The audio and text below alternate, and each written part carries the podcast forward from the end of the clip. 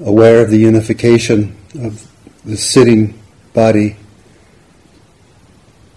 posture, and the knowing, sensations and knowing, concurrent. If there's sensations, there's knowing. And knowing is there when there's something to be known. So just feeling both the elemental nature of sitting, the physical component, and the mental component of pure knowing, affectionate awareness.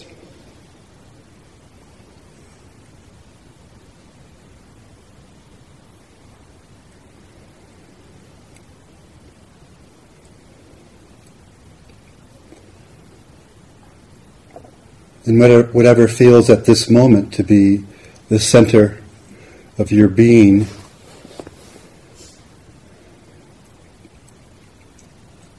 Focusing on some sensation there.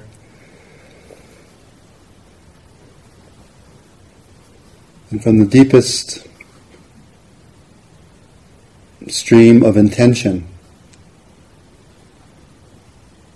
with the whisper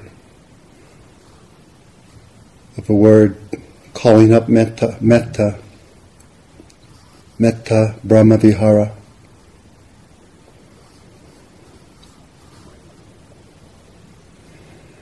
Abiding in whatever the felt sense experiences at that sense of your center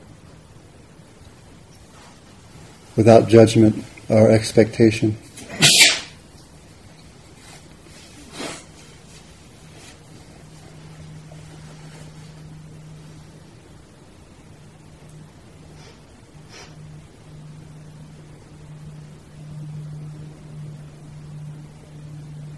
Then calling up karuna, also from the deepest stream of intention.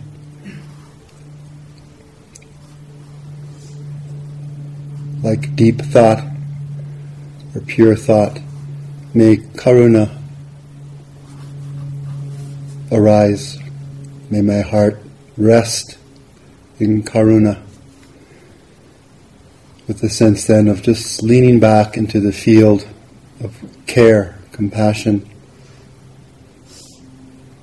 for every cell of your of our being, your own. And then when you radiate out to all others. But for the moment, just getting to know it close at hand, in the sense of your center, chest or belly. May mudita, enduring or empathetic joy, arise.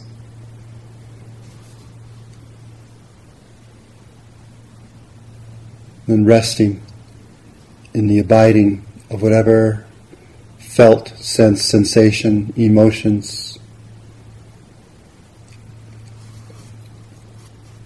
mental states appear with no intention to change or control.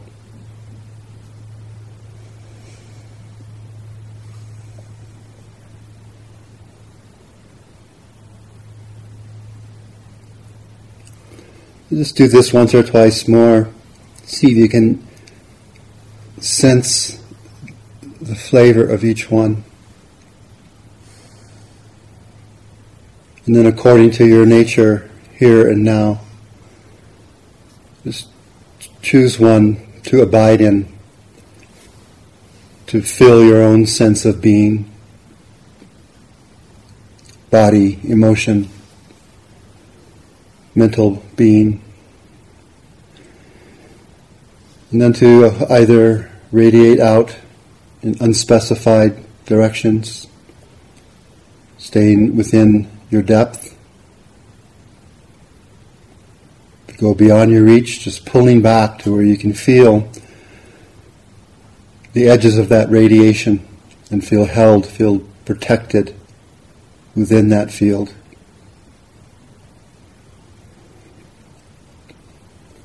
And then accordingly, as you find useful, you may use particular images that evoke or mirror the metta connection.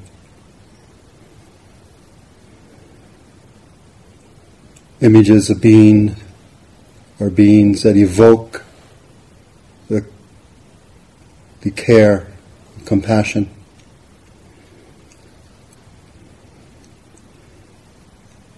And those images are felt sense beings that evoke that in deep, innate, enduring joy that appreciates, that celebrates wherever there be happiness and delight.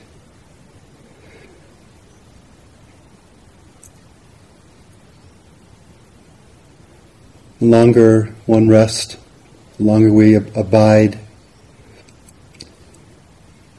and grow one of these. As Michelle said last night, they all grow. So see which one feels like your portal, your doorway for now.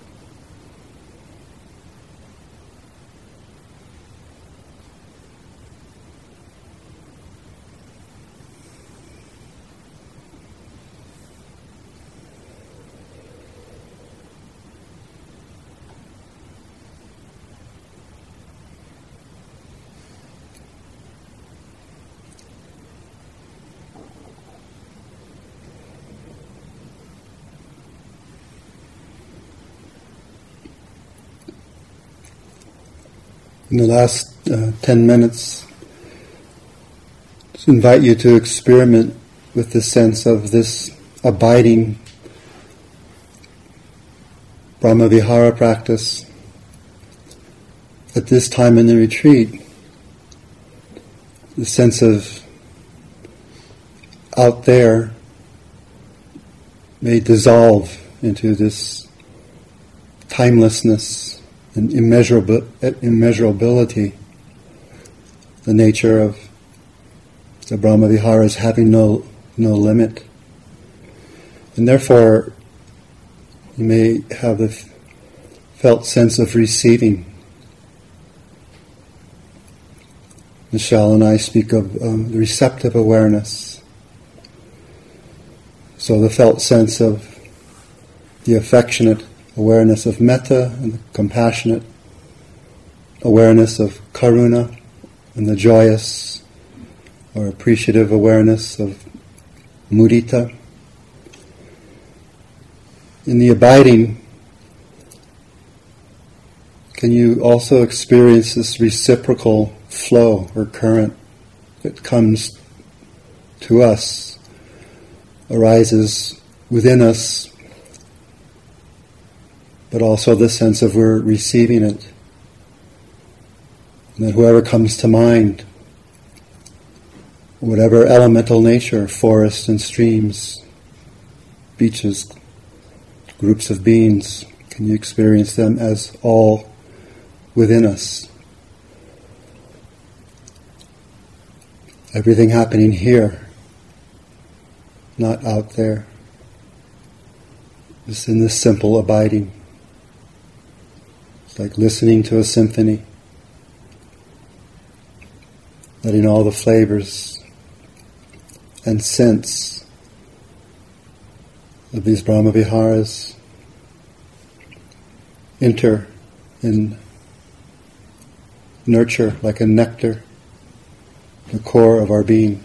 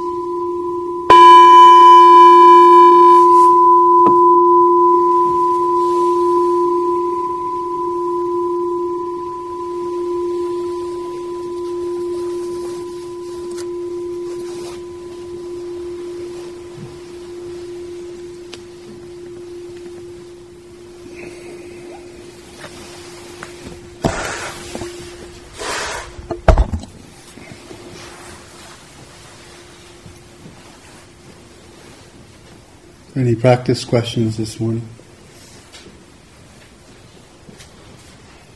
I think you said yesterday, Steve, that uh, the practice takes care of itself. Yeah. So, as non attached but connected beings, could you briefly say what the most skillful way we have to be in the world?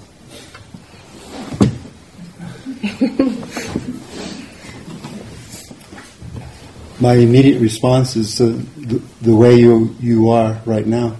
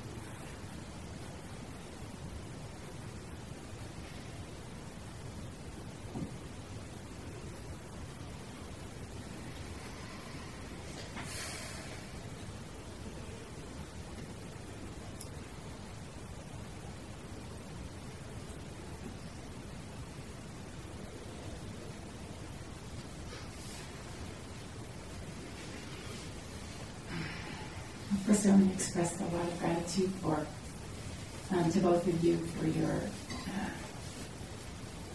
wisdom in knowing how much hot water and cold water and such to put in the um, water for us all to be in this boat together. And um, being in the boat and not knowing what um, will arise. Um, I'm experiencing some really sweet uh, healing.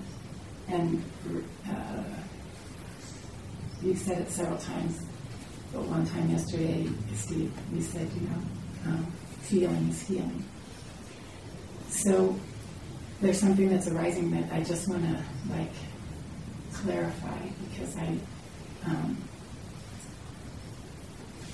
in hearing that the near enemy of compassion is grief and sorrow. And I get that. Um, at the same time, it, from my own experience, it's essential to feel grief. Mm. And I heard you say that, you know, when you were talking about father. Um, and at the same time, I can, I, um, the conditioning in the mind to attach to seeing that if the near enemy of compassion is grief and silence somehow it's not okay to feel grief. And I know, Michelle, you said, you know, like the far enemy of metta is, is anger, and we need to, you know, we need to feel, we need to feel anger, we need to feel, we need to feel. So I just wanted to, um, I guess, clarify or make sure that that's um, that you're not saying that when grief arises, right. we shouldn't feel it. Right. And, you know. It, uh, enemies is a strong word, and it's the direct translation. It's better to hear it in the Pali. So sometimes I, I say the masquerade mm. of metta, the masquerade what can look like compassion, masquerades of equanimity and and um, empathetic joy, and then the opposites are clear, and, and we do need to know both this is exactly as, as, as, Sam just proposed, you know. How, how can we feel connected with everything, all dhammas, pleasant, unpleasant, sweet and sour, happy and unhappy states, um, but not be attached. So feeling is healing is when we can make a shelter for our grief and feel the grief and mourn mindfully. If we're attached to it, we'll ne- it'll always be a karmic knot until we can purely f- feel it. And then there's this healing that happens, and then gratitude arises. Yes.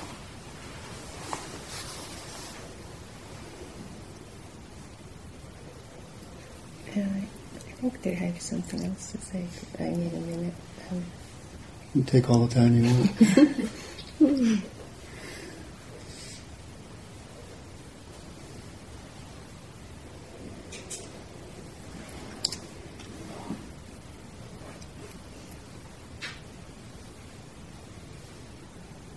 that the mindfulness is a is a truly non-judgmental awareness, and whether we are able to have that vichara where the attention actually can connect with what's happening, um, or the attention numbs or steps back or distances by fantasy or thought. It's like um, under, the more you learn that you can be interested in that process rather than judge it, that it's not personal, um, gives us much more permission to explore. So that's what we're encouraging is that. Um,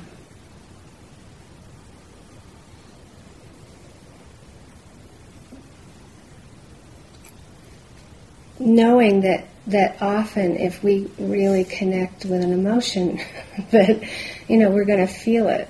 And that often it's messy. It's not going to be like we have this perfection of metta mindfulness with it. That and that um, by having the courage to feel it and often get lost in it that we will be able to it's like an entry point to seeing it more clearly by as we've suggested, kind of going in, coming out. And, and a peak experience is when you're inside anything, inside a sound, inside an emotion, inside a body sensation, but you're understanding it from the inside.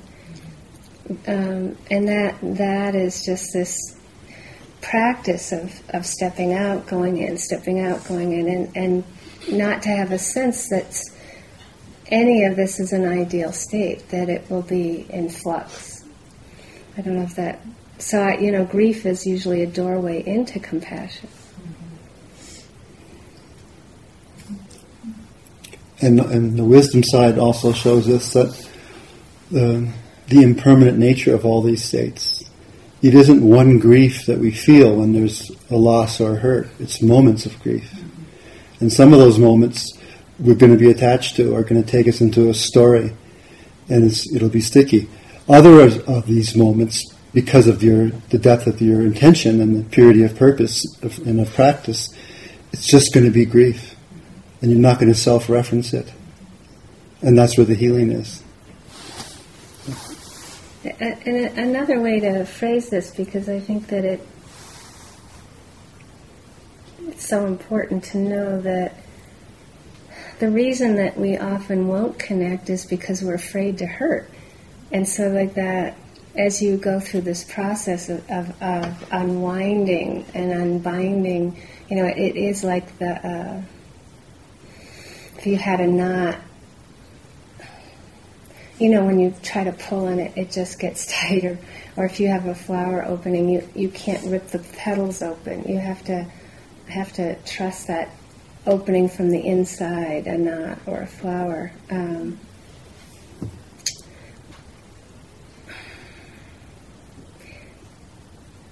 that part of that process is opening to the pain that we didn't want to feel and that, that it's learning that feeling is okay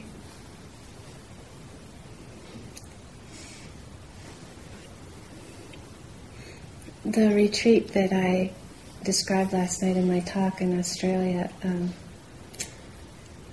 was the first time i did a really long loving kindness retreat. And um, the conditions I tried to describe were a bit difficult, but um, I didn't add one thing in on it that was quite interesting, which it was a convent, and there was a priest that um, was living downstairs from the room I was in that I always had to have the window open, and he had just gotten